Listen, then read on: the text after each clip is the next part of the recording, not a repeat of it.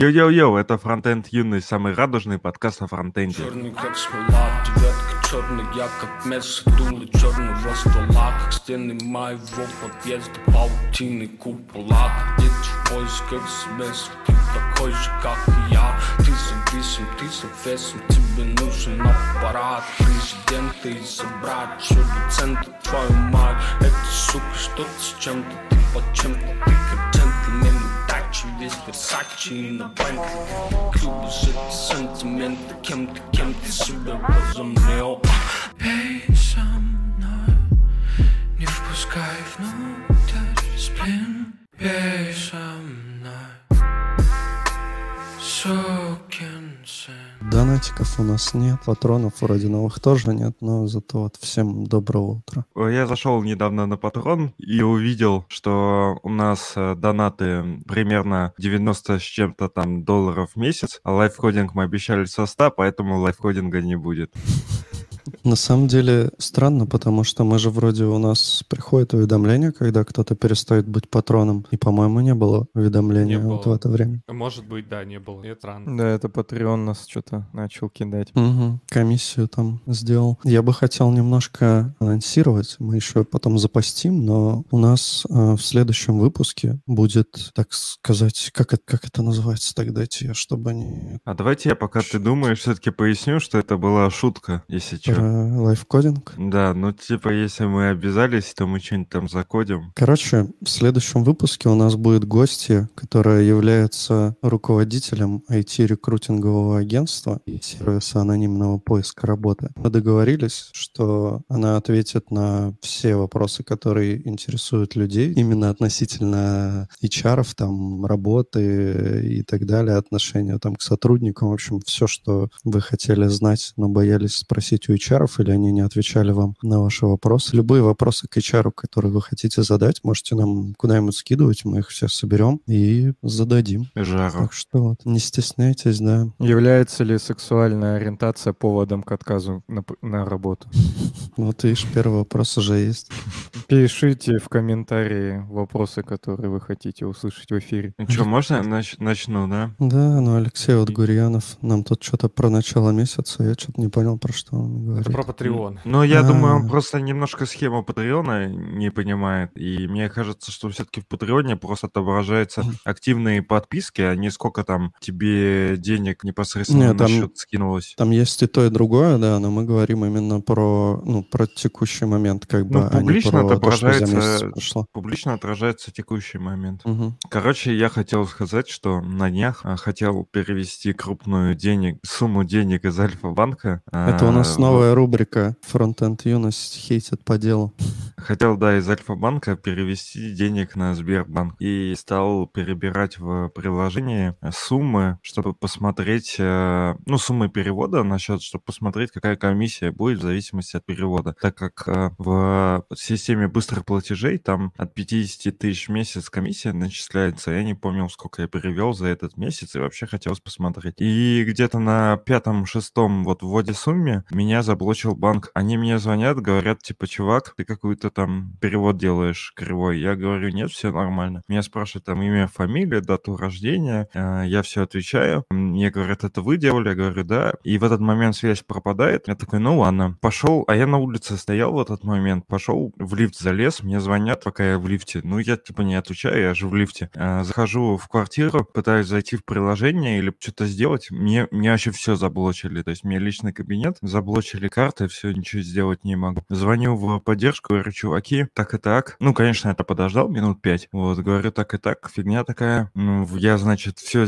делаю по уму, а вы, значит, меня блочите. Мне говорят, кодовое слово. Я такой, бля, я не помню ваше кодовое слово. А прикол в том, что во многих банках они со- придумывают свою валидацию кодового слова, и когда ты регаешь там карту или регаешься в банке, они тебе говорят, типа, чувак, там, а где цифры? А когда... И ты такой, ладно, поменяю свое обыкновенное кодовое слово на кодовое слово с цифрами. А когда ты, соответственно, звонишь по телефону, то тебе оператор ничего не скажет, что у них другая система валидации необычная, поскольку он и сам этого не знает. Ты сидишь короче, как долбоеб, три года назад там или пять лет назад эту карту зарегал, пытаешься вспомнить это слово, которое от правила на это слово отличается от других банков. Оператор ни хрена не знает. Вот, в итоге я минут 20 вспоминал это слово. Позвонил, мне все разблочили, но по факту это фигня. То есть, получается, я в приложении э, проверяю там комиссии или ввожу суммы, он мне все пересчитывает, и для меня это просто как бы, ну, предварительное действие, посмотреть там комиссию, перевод, все такое. А у них под капотом это прям перевод. Так а мне-то как пользователю какая разница, перевод это или не перевод? В общем, они поступили некрасиво, я недоволен. Все. Ну, это такая же история, как мы обсуждали с Виталием Фридманом про пароли, что также вот как, как валидация пароля, собственно, на то, каким он должен быть везде различается, так же и здесь. И на этот случай у меня тоже есть два кодовых слова, ну, точнее, оно одно, но если одно мое не подошло, которое основное, то в конец добавляется, я говорю, тогда циферка один в конце. И ты, да, класс, чувак. Типа, хорошо, что звездочек, я не знаю, там не бывает каких-то восклицательных знаков, ну, может, бывает, конечно, но как бы не обязательно, скажем так. У меня тоже есть стрёмная история, но я думаю, мы размажем эту темку на, на, на подкасты, я не буду сейчас ее тоже рассказывать слишком много банковского. Я на самом деле Мгм. вообще готов тогда сразу вкинуть тему, которая мне прям интересна, я так понимаю, как минимум Сани, она еще интересна, потому что он ее добавил. Но э, хочется поговорить про use мемы и callback историю. Есть такая статейка. React. Кстати, Да. Рома, можно я тебя прерву немножко? Давай. У нас просто это, а, во-первых, Давай, нам Алексей Гурьянов увеличил сумму своего доната через Patreon, и теперь у- у нас не хватает всего одного доллара да, до live coding а. Да, и нас еще Артем Елизаров спрашивает про PWA и APK. Ну, мы тут, наверное, прям, я не знаю, если, ну, если а, кому э, есть что сказать, можем попозже ответить на это. Ну, мы просто, наверное, Ну, не с- да, ну, у меня нету тоже никакого опыта там из разряда... Я не помню, даже в Create React App, по-моему, когда-то это было, но вроде сейчас уже все забытая тема, там только сервис-воркер какой-то там присутствует, манифест, но что-то вроде там не PWA, не знаю, first и так далее подход, но могу ошибаться. В общем, только на таком уровне как-то это все сталкивалось, а нормальная PWA, PWA, ну, у меня лично не было опыта. У У меня меня еще- микроопыт, у меня Ага. микроопыт, у меня есть два опыта со стороны работы. Мы пробовали новое приложение, внутренний инструмент, один из инструментов напилить на PWA, и в итоге отказались от этой безумной идеи, потому что многие нативные API, типа Bluetooth э, и прочие, просто недоступны сейчас э, везде, кроме Android, и, соответственно, как бы смысла от PWA в таком случае особо нет. Я, кстати, лагаю, да, сильно, по-моему? Ну, иногда Как чуть-чуть. Не, не сильно. Звук нет, И- картинка, да. Да. Алексей А вот Гурьянов... по-моему, стал прям сильно. Да, короче, Алексей Гурьянов увеличил еще больше сумму своего доната, и теперь у нас 100 долларов набрано. Спасибо Алексею большое. Вот, Да, Алексей, придётся я ты- хотел- ты, как раз тот человек, э, кого, кого мы и хотели подловить на этой тонкой разводке, чтобы нам еще накинули денежек. А я Где-то убыло, хотел- где-то прибыло. предложить, что можно в качестве идеи у нас э, сделать какие-нибудь отбивки тематические. Ну, то есть посмотреть, какие у нас обычно темы бывают. Например, там, условно, React или еще что-то. В зависимости от того, про что тема, сделать там 5 вариантов отбивок или там 10. И там типа, о, опять React. Что-нибудь в таком духе. Ну что, погнали, Роман, давай. Погнали. Затирай. А там все просто на самом деле. В общем, есть старенькая достаточно уже статья Кена Тотса. Что-то сейчас я не вижу даты, когда она была сделана, но раньше, по-моему, я ее когда-то видел. В общем, не самый свежак. Это примерно как раз тоже, когда появились хуки. Она тут уже переведена на корейский, китайский и, в общем-то, возможно, еще на какие-то языки. И она примерно про то, когда использовать use memo и use callback. Э, Интересно, чем она Александра заинтересовала, но я тут не буду всю тему пересказывать, да, понятно, что у нас есть call callback, use memo, все они так или иначе используются для оптимизации, а, но, как по мне, вот, возможно, Саня добавит, ключевое, что отсюда нужно вынести, что не нужно вообще все подряд оборачивать всегда в use callback и в use memo, потому что, в принципе, ну, я не первый раз встречаюсь с, с таким подходом, что люди, ну, постоянно они все оборачивают в use memo и в use callback, вот прям вообще все. А фишка в том, что нужно это делать, вот исходя из статьи, ну и кажется, что это супер логично и очевидно, нужно это делать только в том случае, если вы действительно хотите что-то оптимизировать, то есть вы знаете, что тут у вас прям э, какая-то там проблема с перформансом, или вы прям ее нашли, или вы просто там как-то скомпилировали код в голове и в этом уверены, тогда да. Но не все подряд, потому что любая вот эта оптимизация, любой use callback и use memo, он by default менее производительный, как это не парадоксально, чем просто написанный обычный там React-код без использования этой обертки, потому что он там под капотом, естественно, будет там хранить сущности, что-то создавать и так далее, и, соответственно, ваш код станет менее производительным, а React, как указано в статье, и кажется, мы все в это верим, но с годами больше сомнений в этом происходит, что React, он очень быстрый, и поэтому как бы без какой-то дополнительной необходимости не нужно ему помогать, что-то там э, рендерить более, более уверенно, и только вот если необходимость есть это. Вот мне кажется, это ключевая мысль всей статьи, и хотелось бы ее как минимум обозначить. На самом деле, на удивление, мне даже есть что по этому поводу сказать. Я так понимаю, из коробки и по документации так и есть, как ты говоришь. То есть в документации, по-моему, так и написано, что не нужно всегда использовать, а нужно, когда вам нужно что-то оптимизировать. Тут прикол в том, что есть просто такие разработчики, которые упарываются по производительности всегда, даже когда это не нужно. И вот они, когда видят вот это use мема, такие, оу, мы типа, у нас появился новый инструмент, мы можем все там мемоизировать, у нас все будет просто летать, мы его будем использовать. И я тоже сталкивался, что есть чуваки, которые везде это пихают, ну, на всякий случай, видимо, чтобы быстро работало. Я вообще в этом плане противник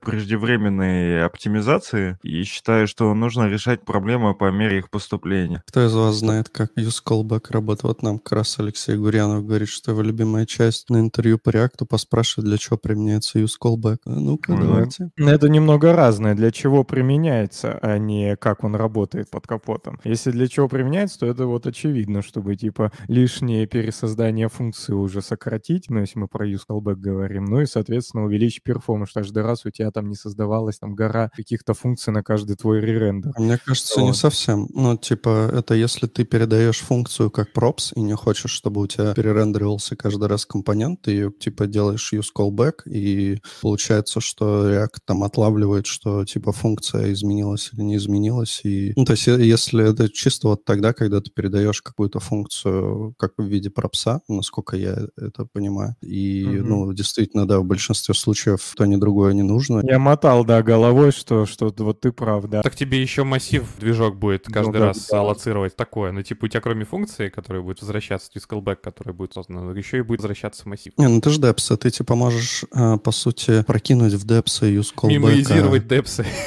Ну, кстати, ну, если депсы обычно... не меняются, то если депсы не меняются, тогда не будет каждый раз ничего создаваться, разве нет? Подожди, ну у тебя при вызове функции, у тебя массив, вы как его описываете? В качестве литерала, правильно? Значит, он будет создаваться. Видишь, они уже созданное передают. Ну, он, наверное, просто не будет изменять, э, не будет перерендеривать компонент, я так понимаю. Я грепнул по нашим проектам, у нас только в одном месте используется use callback и use memo, и в остальных местах мы это вообще Потому что, Саня, сколько у вас разработчиков вот да. этого кода, по которому... Ну вот, есть NPN. Было бы 10, там бы у тебя вообще залейся, было бы какой-нибудь один юный активист, тебе вообще бы там нахуярил бы в этих use мема и callback'ах и все. При этом у Сани-то есть, ну, как минимум код, мы вроде даже в подкасте обсуждали, которая большая таблица такая, там с кучей каких-то всяких полей, да, и она потенциально бесконечная, ну, то есть это такая перформанс-история, и, и вот он показательно, что в такой сложной там для перерендеринга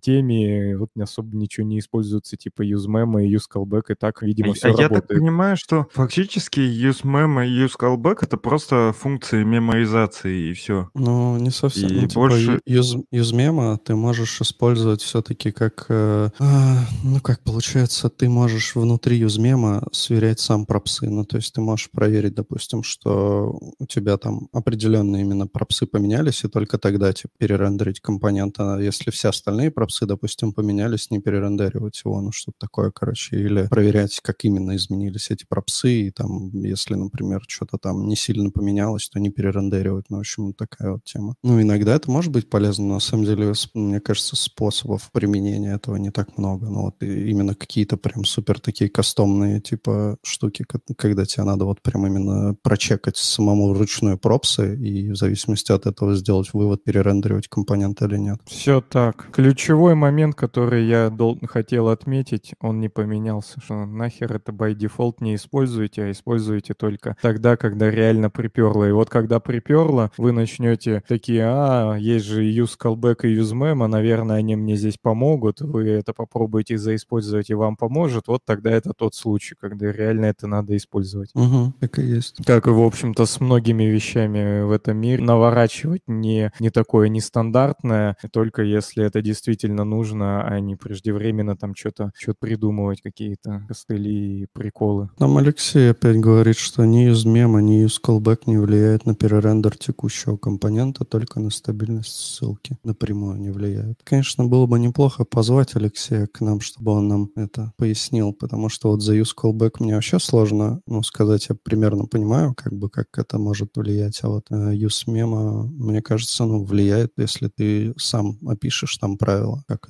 ну, как реагировать на изменения пропсов. Надо просто прочитать статью Кента Токса. Тотса. Мгм. Дотса. Господи, он Дотс даже. Я уже вроде не Кент сказал, а Кент вроде был молодцом, но он еще все-таки не Тотс, а Дотс.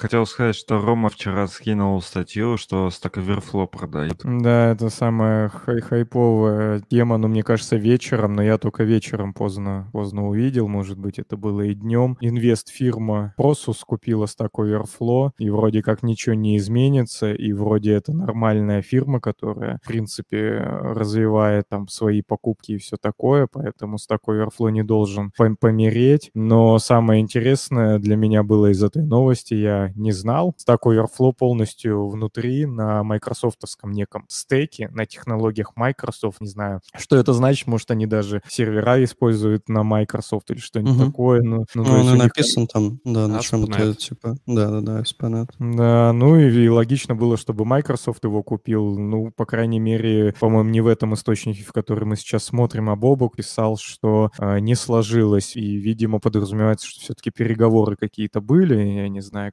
контекста. Но, в общем, да, Microsoft не купил. Ну, не знаю, мне кажется, к лучшему, потому что если бы Microsoft еще и это купил, он, конечно, классно тоже развивает свои продукты, ну, что-то too much. Они бы реально уже скоро владели вс- всем, чем только можно, то окружает разработчиков повседневной жизни, типа Git- GitHub, там, не знаю, VS Code и вот это все. И это было бы не очень хорошо. В принципе, классно, что Stack Overflow куплен, ну, по крайней мере, для меня, какой-то неизвестной вот этой инвест-фирмой. Первый раз о ней слышу, а не гигантами некими. Хоть какое-то разнообразие в целом Ну, в сделке. С, с одной стороны, да, с другой стороны, как бы получается, что Microsoft, он вроде как и такое, ну, в прошлом, по крайней мере, да, зло там и все такое, но с другой стороны, сейчас Microsoft вроде делает всем только хорошо. Там тот же GitHub как бы вполне себе продолжает развиваться, причем, ну, хорошо развиваться, как бы, да, там и полезные фичи появляются, там всякие GitHub Actions, ну, не знаю, насколько это как бы Microsoft спасибо, но я думаю, в целом, типа, ну, GitHub прям, ну, хорошо развивается. Ну, там, не знаю, тот же VS Code, короче, дофига продукт Microsoft, или который купил Microsoft, вполне А себе ты про хорошо TypeScript живут. сказал, да? Ну, TypeScript, да, конечно, тоже, ну, как бы, то есть Microsoft делает для нашего фронтенда и в целом для разработки, как бы, довольно, мне кажется, много. Они же, И- кстати, получается, второе уже поколение там или третье пользы делают. То есть вот мы когда только начинали разрабатывать лет там 10 назад, прямо же в тренде было вот эти .NET, э, ASP всякие штуки. Прямо очень много людей на этом писали. Это была одна из таких лидирующих, мне кажется, технологий. Ну, это фреймворк, .NET фреймворк, он, я Да, так да, понимаю, да, да. что получается, типа, как, ну, я не знаю, может, Саня меня поправит, что он, типа, агностичен, как бы, к языку, ну, или, наверное, как минимум, Ну,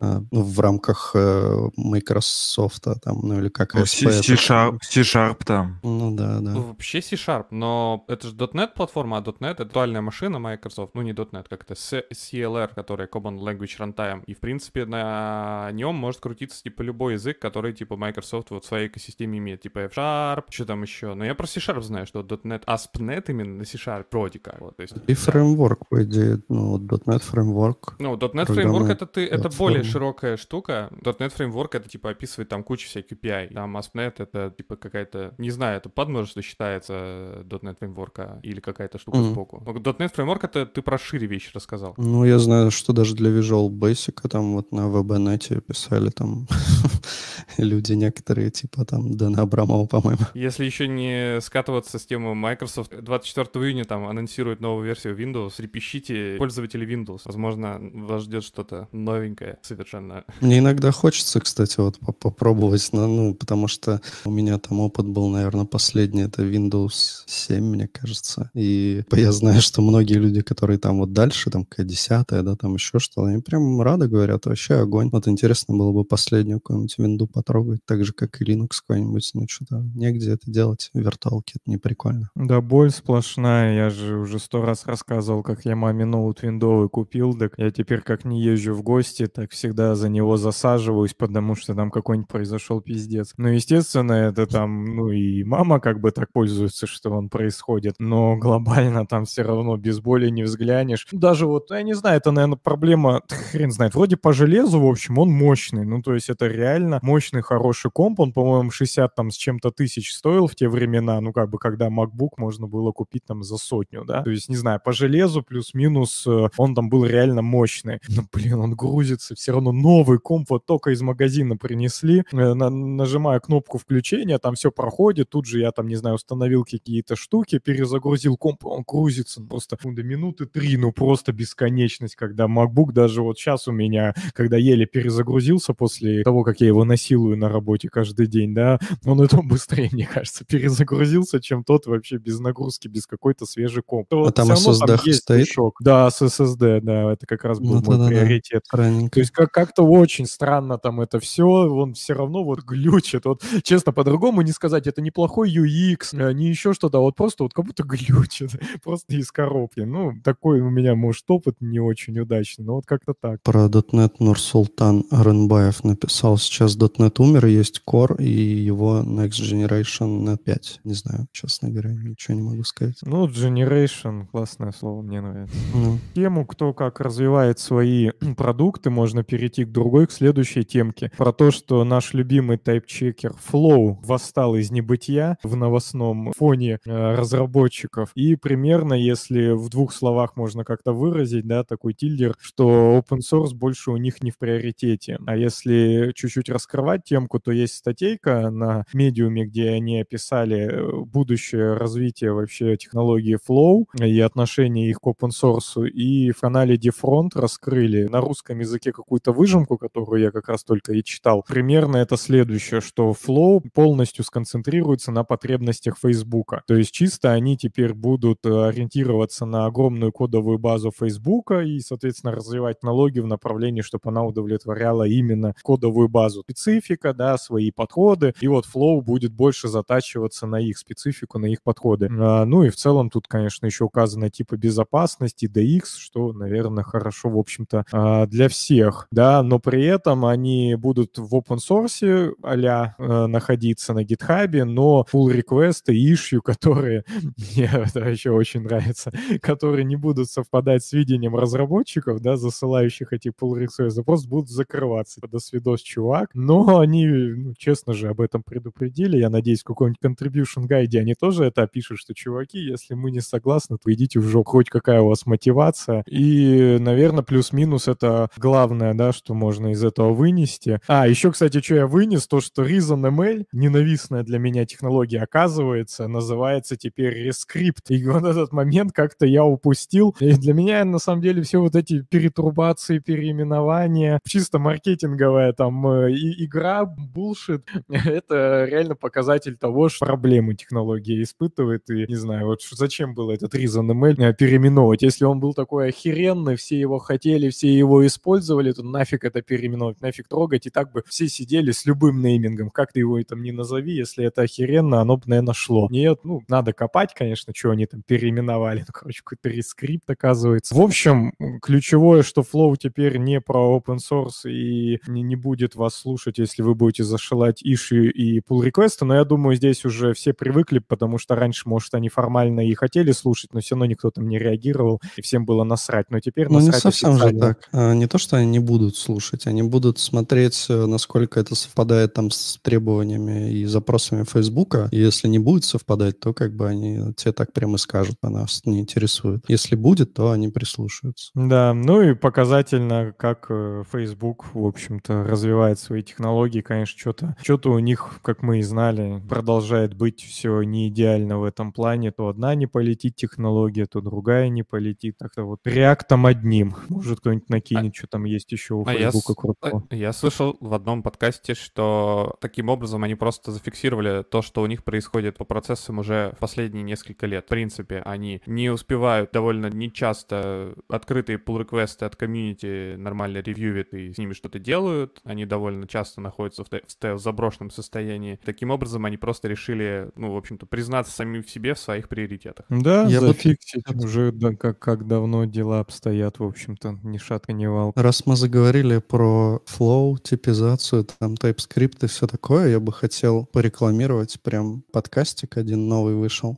Подкастик называется Goose and Duck, гусь и утка. И его, собственно, ведут э, Влад Шилов, который недавно у нас был в подкасте, который сделал Color, потом вот тот вот модный Color Picker, который Рома ты там тоже использовал. И Ща второй, расскажу. да, второй соведущий это Дмитрий Коваленко, который тоже у нас не, не так давно был в подкасте, который как раз-таки вот пишет на, на Reason ML и Акамле и работал в Сайпросе. Я послушал выпуск, и мне прям очень зашло, очень классно, интересно, в том числе про типизацию и про там вот про Бабель они еще терли, про сборщики. В общем, очень интересно, чуваки прям погружены в тему, знают, о чем говорят, и говорят довольно интересно, не скучно, что там тоже угорают иногда. В общем, прям советую. Я думаю, что мы прикрепим ссылочку, но в любом случае по Goose and Duck, я думаю, вы можете его найти. Да, я как раз э, на работе делаю, ну, некоторый эксперимент, но я думаю, он в достаточно сильном объеме, ну, в плане кодовой базы заедет в какую-то финальную версию. И там мне понадобился Color Picker, и я вообще даже не гуглил, знаете, не обременялся этой проблемой выбора какой-то технологии, сравнения библиотек и траты на это все время. Я просто помнил, что вот есть такой ColorD, крутейший, как мы определили в подкасте. Поэтому я сразу же зашел в него, понял, что это не то, что мне нужно, потому что мне нужен как бы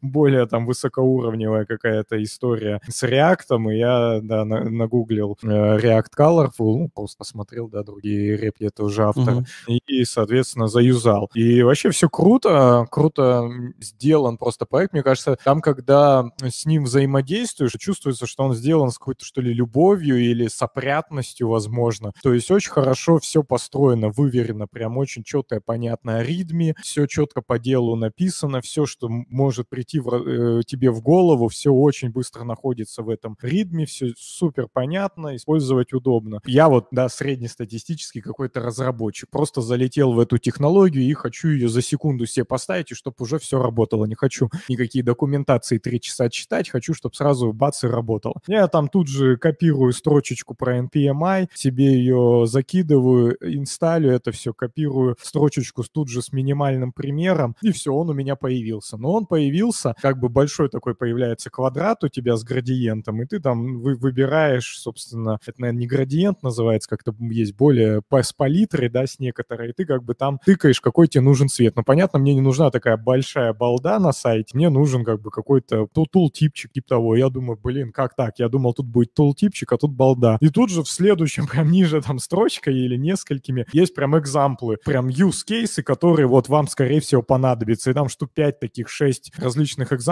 которые, ну вот наверняка тебе пригодятся. И один из них это сразу, что у тебя есть маленький квадратик с выбранным цветом, ты на него нажмешь, у тебя появится тултипчик с палитрой, и ты выберешь что-нибудь другое, тогда все закроется, и этот квадратик останется. И это не предоставляет тебе сама библиотека. И там идет ссылка на код Pen или код Sandbox, я уже запутался, кто из них кто, неважно. Просто там бац и наглядный пример, как самому сделать свой вот такой с тултипом на основе вот этого React Colorful примерчик, и он совершенно элементарный, ты также копипастишь там за 3 секунды это себе в код, и у тебя создается вот этот компонент. То есть, как по мне, вот библиотека, она прям нужного абсолютно размера, предоставляет точечный, самый нужный прям core функционал и предоставляет тебе примеры, как это нарастить вот в самые нужные вообще use cases. И нарастить, ну, также просто за минуту, вот, не больше. И это вот прям круто, то есть тебе не нужно там, а если вы захотите вот так, передать такой пропс, а если не заведется еще парочку, ну, то есть вот этого всего нету про эту игру с пропсами и отягощенные дока, а вот просто бац, примерчик тебе, чувак, вот компонентик такой создай, там, оберни в пару юстейтов, и у тебя все залетит. Вообще просто красота. Я это все затащил, и пока ноль, ноль вообще каких-то проблем. Ну, в общем, я, да, супер доволен, прям круто мне зашло. Нормас, нормас. Прикольно, Ну чё? что вы сейчас э,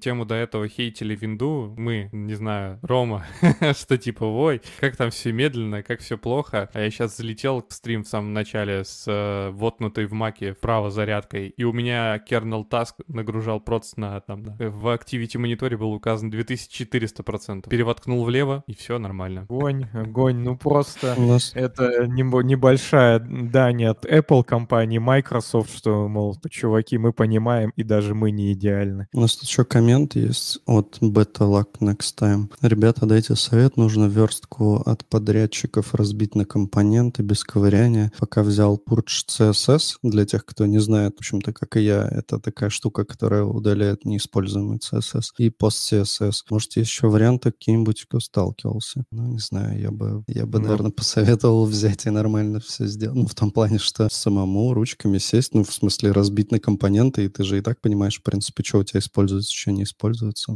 Ну, Так мне кажется, это для меня звучит просто не взаимосвязанными. Ну, первая часть не взаимосвязана со второй. То есть одна это какую-то верстку нужно разбить на компоненты, видимо, какой-то монолит, что ли, да, а другое э, это про то, какие М. использовать технологии. Ну, то есть можно 3 миллиарда разных технологий заиспользовать и разбить на компоненты. Тут имеется в виду, наверное, что у тебя есть просто HTML и CSS, как бы, да, ну, сверстанная страница. А нужно это разбить на компоненты, ну, там, неважно на какие, да, там, React, не React, там, пофиг. Вот Better Luck Next Time боится за то, что там слишком много лишнего говна может, наверное, остаться. Или что-то такое. Ну, честно говоря, я даже не знаю, что посоветовать. Ну, после Ну, CSS, да, какие-нибудь минификаторы. Да, из того, что вот озвучено, то мне кажется, ну, наверное, это и приходит в голову, что пост CSS понятно, но если этот Purge делает вот какое-то удаление лишнего, ну, тогда вот тоже он по делу, кажется, нормально. Еще у нас тут это коммент от М. Йола. Сколько сейчас медлу не стыдно просить? 200 плюс? Ну, я согласен, да, столько не стыдно. Приходи Про- на наш следующий стрим, и ты узнаешь об этом, возможно. Мгм. Можешь задать вопрос HR. Да, да, да. Ну, вообще,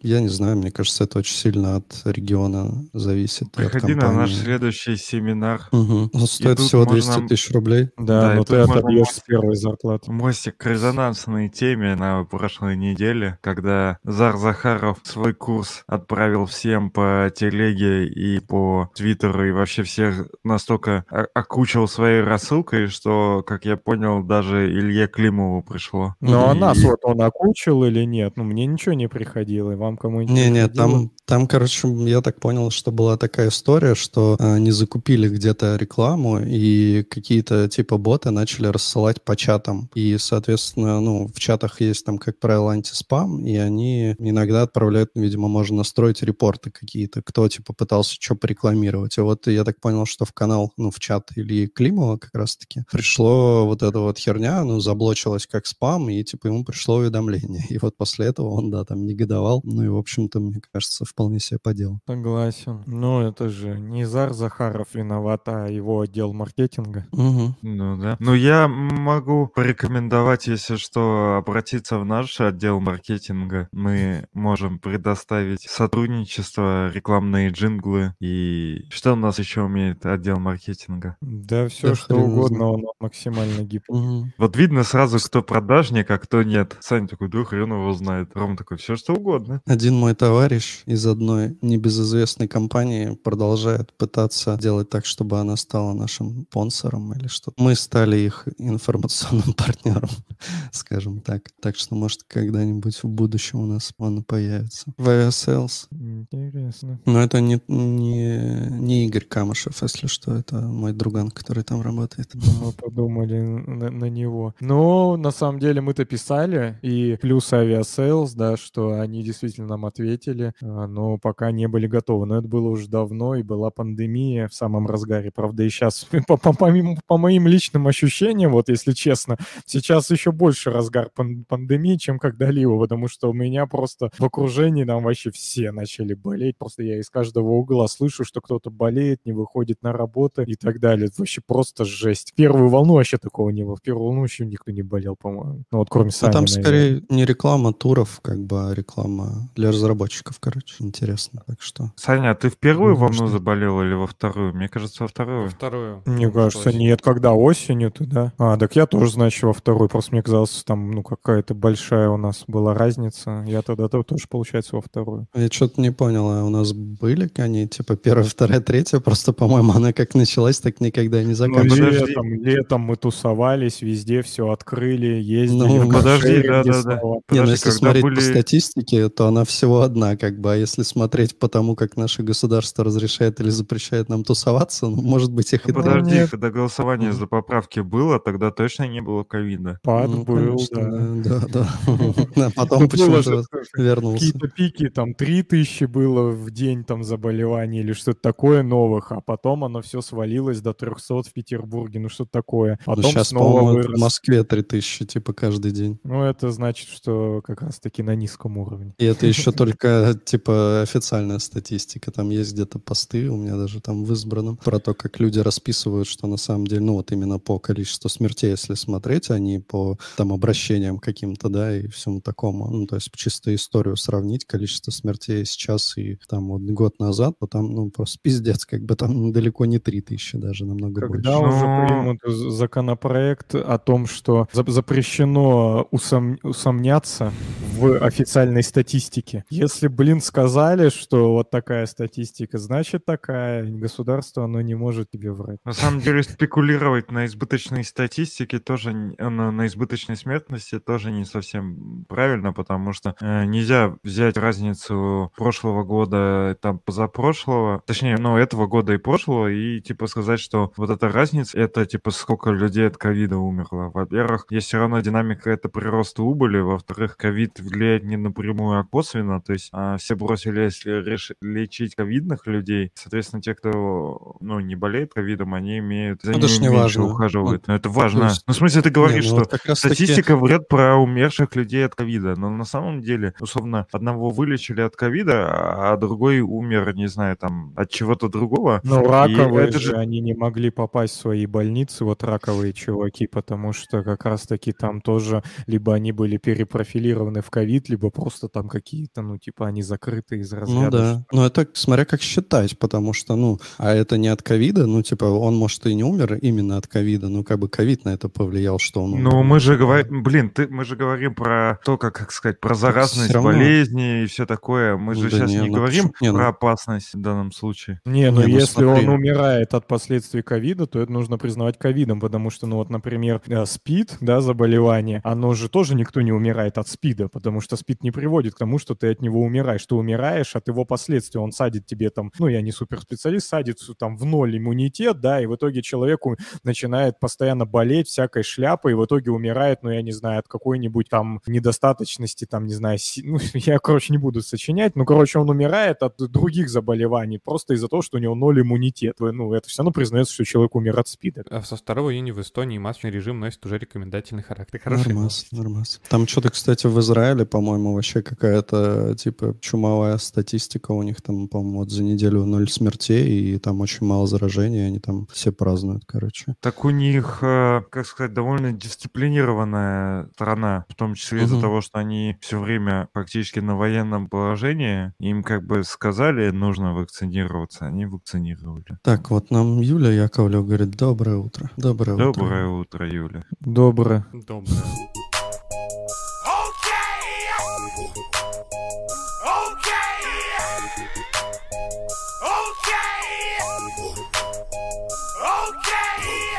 А еще нас Рафаэль Шепард спрашивает, ребята, как вы бы, как бы вы начинали работу над новым большим проектом, когда вам дают репу? Интересно послушать ваши мысли. Ну, лучше бы, конечно, было Create, немножко... да, Create, React App или аналоги какие-то, быстрые старты, вот эти стартер пак, погнали. Но я так А, понимаю, что это уже готовый проект все-таки. Да. Да, тогда, тогда сложнее. Ну, А не- ну, я- CSS и пост CSS туда добавляем и погнали.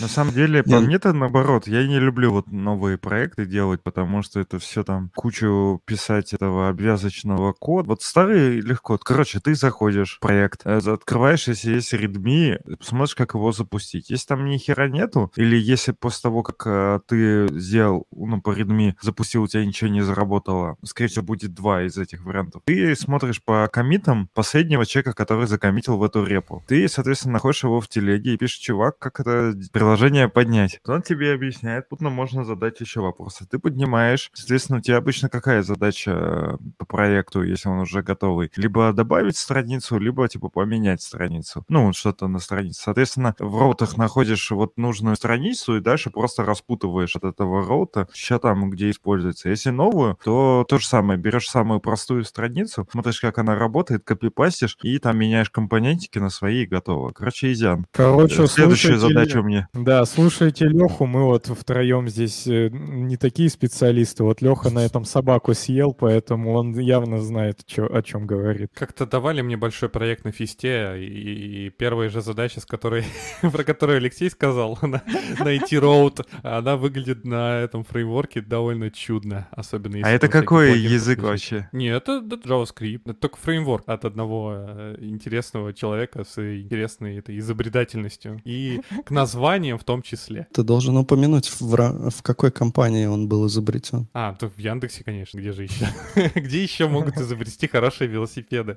Ну так, если даже Саня страдает, значит, точно что-то не так. Не, ну бывает, кстати, реально задница, когда, ну, если утрировать, например, у тебя есть какая-нибудь страница, там, shop slash, там, article. Ты хочешь ее найти, и ты не можешь ее найти, потому что там какая-нибудь бабуня, типа, как это называется, когда вот в экспрессе у тебя... Динамические параметры. Да, динамические параметры. И ты такой, типа, бля, где это? Вот и... Когда, типа, от query параметров зависит раут твой? Да, да, да. Ну, не от query, а- route параметр. А то, что ты можешь написать, что условно у тебя вот у URL, все, что между там слэшами, это просто динамические переменные, и в зависимости от них ты там что-нибудь мучишь. Ну, короче, переделывание query на урлы, если попроще. Ну, понятно, да. Тут, в общем, если у вас задница есть, берите фист, они идеально друг другу подходят.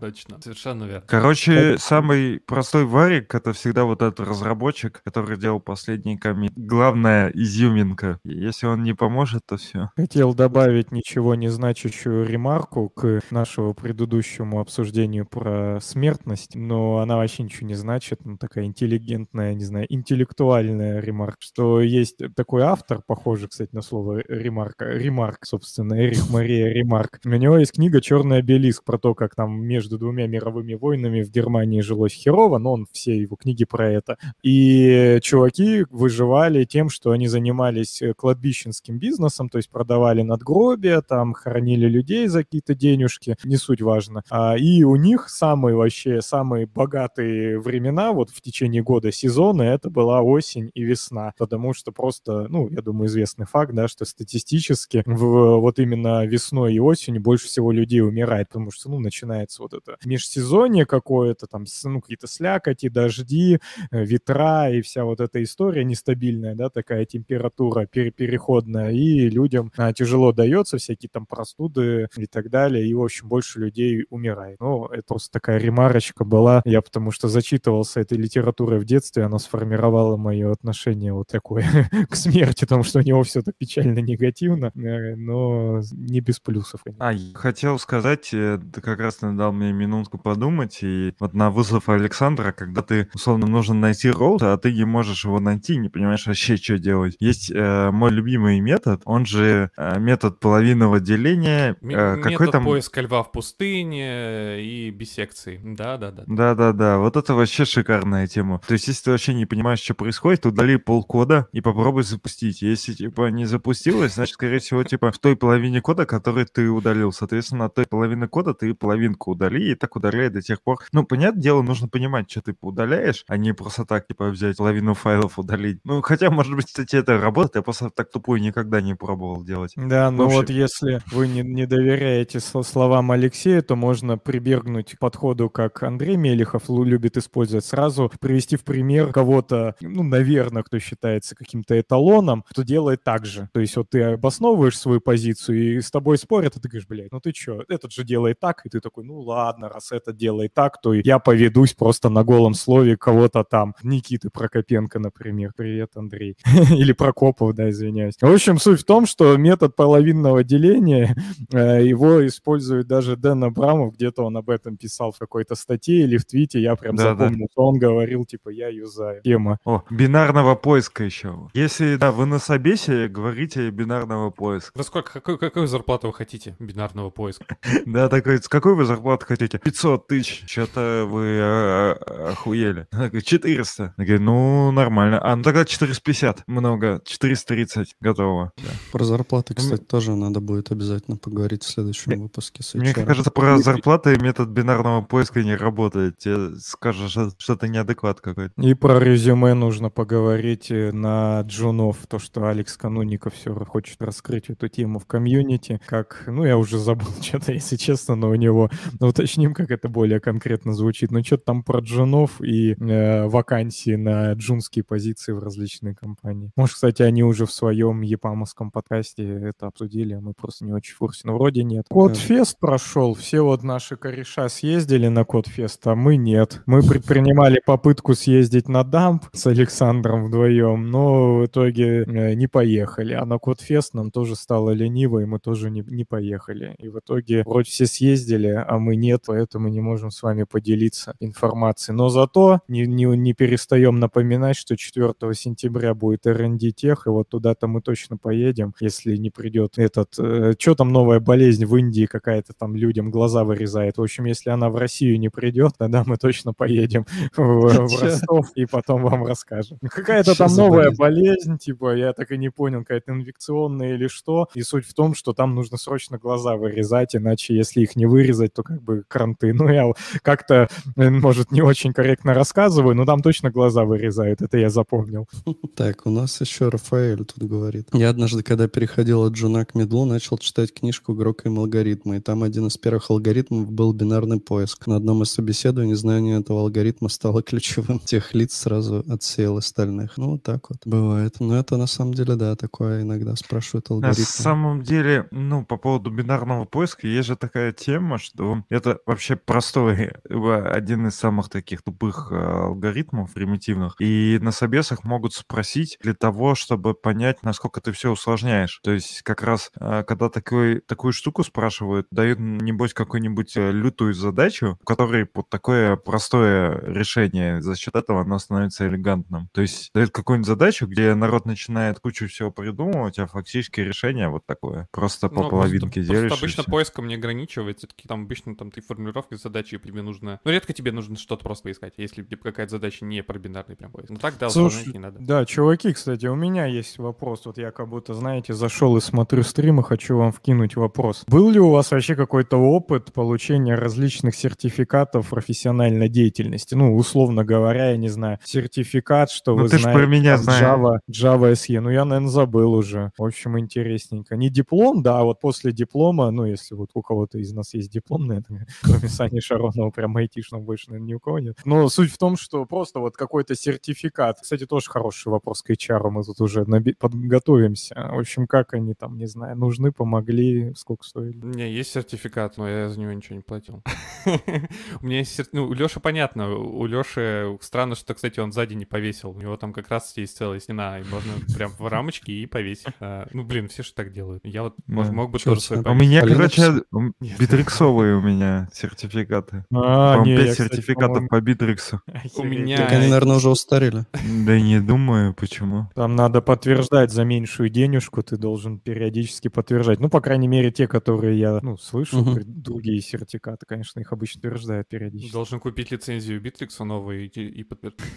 Так это бизнес тебя работает. А, у меня есть сертификат, что э, я прошел курс по уязвимости и веб-безопасности, вообще, А, безопасности да. веб-приложений. У меня тоже такой, кстати, есть же. Точняк где-то лежит. Ну, в деньгах, да? В деньгах Да. мы проходили. Да, у меня тоже где-то есть. А я даже забыл, кстати, я вообще забыл об этом. Точно. Я даже Да. на LinkedIn добавил, в принципе, его. И это вот, знаешь...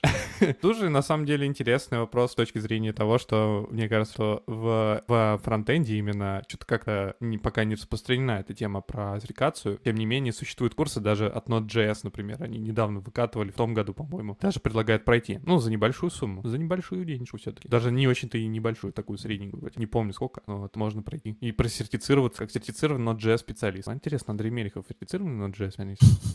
Да, ну вообще, мне кажется, в, других, да, сферах это, ну, направлениях, скажем так, не во фронте, это намного действительно более развито, потому что, ну, вот у Бэка вроде, да, там по, по Java можно всякое такое сдавать, и вроде как что-то там, ну, и кто-то делает такое. Точно, вот я слушал там подлодку какой-то старенький выпуск про всяких архитекторов там и так далее, и у них вроде это прям вообще супер must have. Ну- Но там это оправдано тем, что они как бы и учатся, э, сдавая этот сертификат. То есть они не сдают, чтобы была какая-то филькина грамота, а там реально вроде как, если ты сдашь этот сертификат, то ты там столько перелопатишь всего. Ну, то есть он какой-то вот трушный, прям учит тебя, и поэтому они все заморачиваются, их получают просто потому, чтобы один раз хотя бы научиться. В вебе это просто проблема, что у нас нету четкого единого одного единственного вендора. Вот, например, если говорить про Java, то это Oracle. Если говорить про сети, то это обычно все Cisco вспоминают. У Cisco есть как раз там целый спектр сертификаций. В вебе, ну, это будет либо кто Microsoft. То есть конкретные технологии это и есть сертификат, а вот, например, там про фронтенд что-то вот не знаю, сложно придумать. Есть курсы, но это вроде не равно сертификату у нас. М, Сертификат Webpack JavaScript Developer. Но вообще, мне кажется, что какой-нибудь Nest с их консультацией, они рано или поздно, например, тоже какую-нибудь сертификацию заведут топудов. Наверное, есть, будет. Только нету конкретно, наверное, на фронтенд какой-то единый. На Spring у Java тоже что-нибудь есть, потому что, ну, это такой, да, супер их там стандарт де-факто. Nest что-то пока, по ощущениям, не особо-то им становится таким стандартом. По мне это удивительно, я очень люблю Nest, и мне странно, что все как-то его не любят. Ну, то есть, когда тебе нужно делать там какой-нибудь, э, не знаю, там, REST-сервачок, да, то все равно кто-то там берет какой-то Fastify, еще что-то, не знаю, мне кажется, Nest очень крут в этом, и странно его не брать. Андрей Мелехов, мне кажется, с тобой не согласен. Так он вот именно в этом прикол. Ну, я не знаю, в чем со мной не согласен. Ну, короче, он-то наоборот говорит, что нет, вот именно.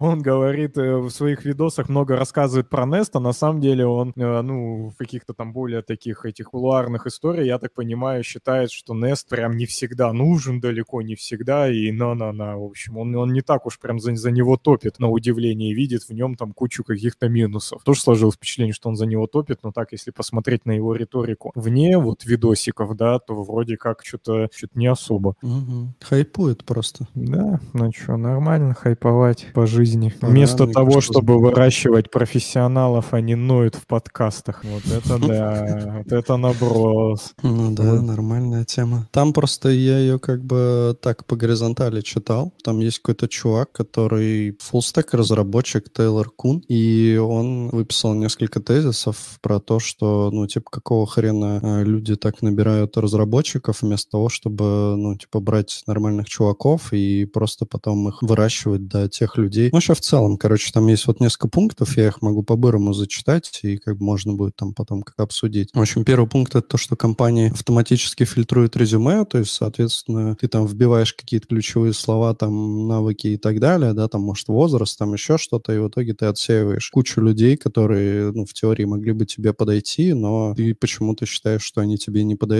А второе это то, что они поверхностно, поверхностно оценивают соискателей, что работодатель не верит, что соискатель может учиться и адаптироваться. И мне, кстати, вот кажется, что это реально такая, ну, довольно важная штука, потому что ты, когда на- нанимаешь чувака, ну, вот как у нас, да, мы там не раз об этом говорили, что, ну, типа, блин, да что там нагуглить, да разобраться можно, ну, за вполне какое-то адекватное время, да даже, блин, если ты на TypeScript никогда не писал, и тебя берут на TypeScript проект, все равно, по сути, ты разберешься в нем, ну, там, в течение какого-то там м, относительно небольшого времени, ну, хотя бы до минимального какого-то уровня, чтобы понимать, там, что за код, как бы, если там нет какой-то дичи, там, и так далее. А он говорит, что работодатель задает вопрос, вопросы, а должен давать задачи. Но вот это, конечно, ну, такой довольно спорный момент, потому что, ну, все-таки, наверное, вопросы надо тоже задавать. И то, что работодатели скептически относятся к младшим специалистам, хотя, ну, джуны, да, есть боевые такие джуны, которые довольно быстро растут, хорошо там справляются, как бы много работают и так далее. Вот, потом он говорит, что компании не, не, не инвестируют в образование, но это вот скорее такая уже, ну, не российская тема, потому что он говорит, что вот у них там ценятся, когда ты в универе там учишься еще больше, там, чем 5 лет, там, и вся вот эта вот херня, там, бакалавриат и прочее, вот эта дичь. И он говорит, что это дорого, там, все такое, вот было бы круто, если бы компании оплачивали вот обучение в университетах людям, чтобы они там улучшали свои навыки. Потом э, еще один интересный пункт о том, что компании мало платят. Э, он говорит, что HR, типа и всяким HR-агентствам там и прочим, вот это, возможно, надо оставить просто до нашего следующего выпуска, ну ладно, э, что они платят очень много денег на поиски, но при этом самим кандидатам предлагают зарплату намного меньше, чем, ну, типа, чем людям, которые ищут этих кандидатов. Ну, соответственно, это вот, ну, если так коротко, то это, в принципе, все. И, ну, вот, можете что-нибудь рассказать, вы думаете? Бойкий Джун лучше старых двух, у меня возникнута фраза.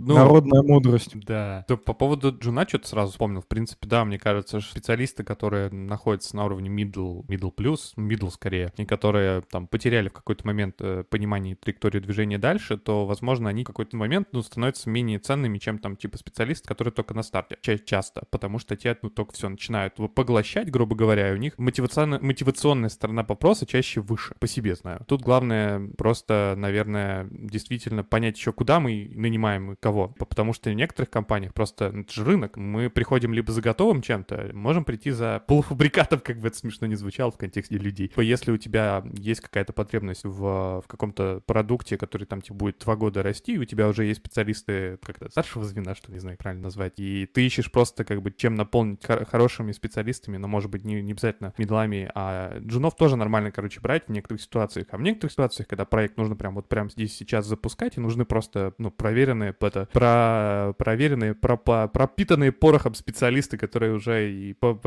по это прошли по всем минным полям, которые уже знают и хотят, готовы быстро скафолдить проект. Иногда такое бывает, поэтому HR, ну, часто действительно отеивают именно там джунов или людей без опыта в конкретных технологиях. То есть все зависит, кажется, еще от компании. От места. То есть, не знаю, я не, заме... не замечал такого, что типа не нанимают там джунов или что-нибудь такое. Но, в смысле, в разных компаниях разные ситуации. И, по-моему, вообще, не знаю, нет у нас никакого этого дефицита на рынке предложений для там, специалистов младшего. Ну, это я про это. Может и есть. Ну, как бы и платят им, скорее всего, не очень много. Не, ну я думаю, что есть такие компании, точно есть, которые типа не нанимают джунов. Есть, наверное. Но это, наверное, это же нормально, типа эта компания не хочет нанимать, ну окей. Знаю я одну такую компанию. Да, такие точно есть. Короче, Мьола говорит, время 11, вы не работаете, мужики, что за дела, давайте скачивайте программу для трека времени. Это, наверное, отсылочка как раз вчера была статья на Хабре, но я думаю, что мы ее как раз в следующем выпуске обсудим. Какая-то компания написала статью про то, что надо трекать время людей, типа, и всякое такое. И их там жестко заминусовали на Хабре. Так что обсудим, обсудим. Ну, еще не 11, а без 5 11, поэтому мы и заканчиваем наш подкаст.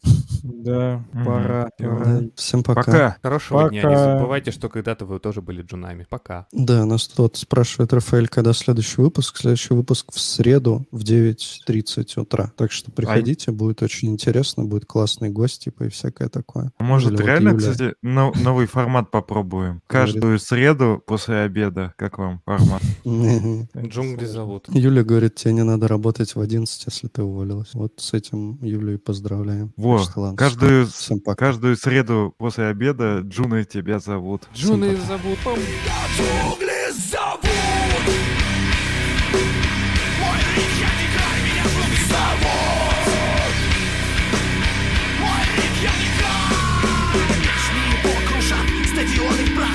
Кавалера, это Макс Кавалера. Фаны стоят, не дыша на своих ушах. Макс Кавалера, это Макс Кавалера. Как древний варвар походах мира захватив Макс Кавалера, это Макс Кавалера.